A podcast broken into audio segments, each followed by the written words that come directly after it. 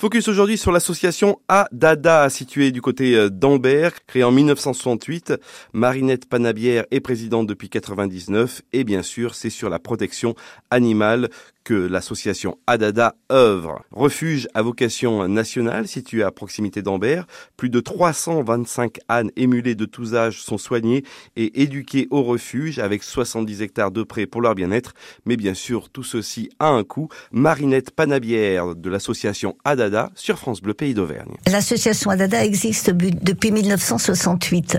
L'association Adada au départ était pour réhabiliter l'âne parce qu'avec la mécanisation, il n'y avait plus d'ânes. Et surtout, essayer de trouver des futurs propriétaires pour d'ânes. Et c'est donc en 2003 que j'ai créé le refuge. Très très rapidement, ben, on a dû, on s'est retrouvé avec 50, 100 et maintenant 300 ânes. Il faut savoir qu'il faut qu'il faut qu'ils voient le, le dentiste équin, qu'ils voient le vétérinaire, qu'ils voient le maréchal Ferrand, qu'ils voient l'ostéopathe et tout ça, c'est ça, ça revient très cher. Et puis il faut dire qu'il y a des ânes qu'on accueille en très très mauvais état, qu'il faut soigner, qu'il faut, on est obligé quelquefois de les amener à Clermont, chez le, à la clinique du docteur Tous les, tous les soins vétérinaires. Il faut que tous les ânes soient pucés, identifiés, parce que la majorité des ânes que vous accueillez ne sont pas pucés ni identifiés. C'est obligatoire de le faire. Si vous souhaitez aider l'association Adada, découvrir cette association ou pourquoi pas proposer vos services, n'hésitez pas à aller sur leur site internet adada.fr. Belle journée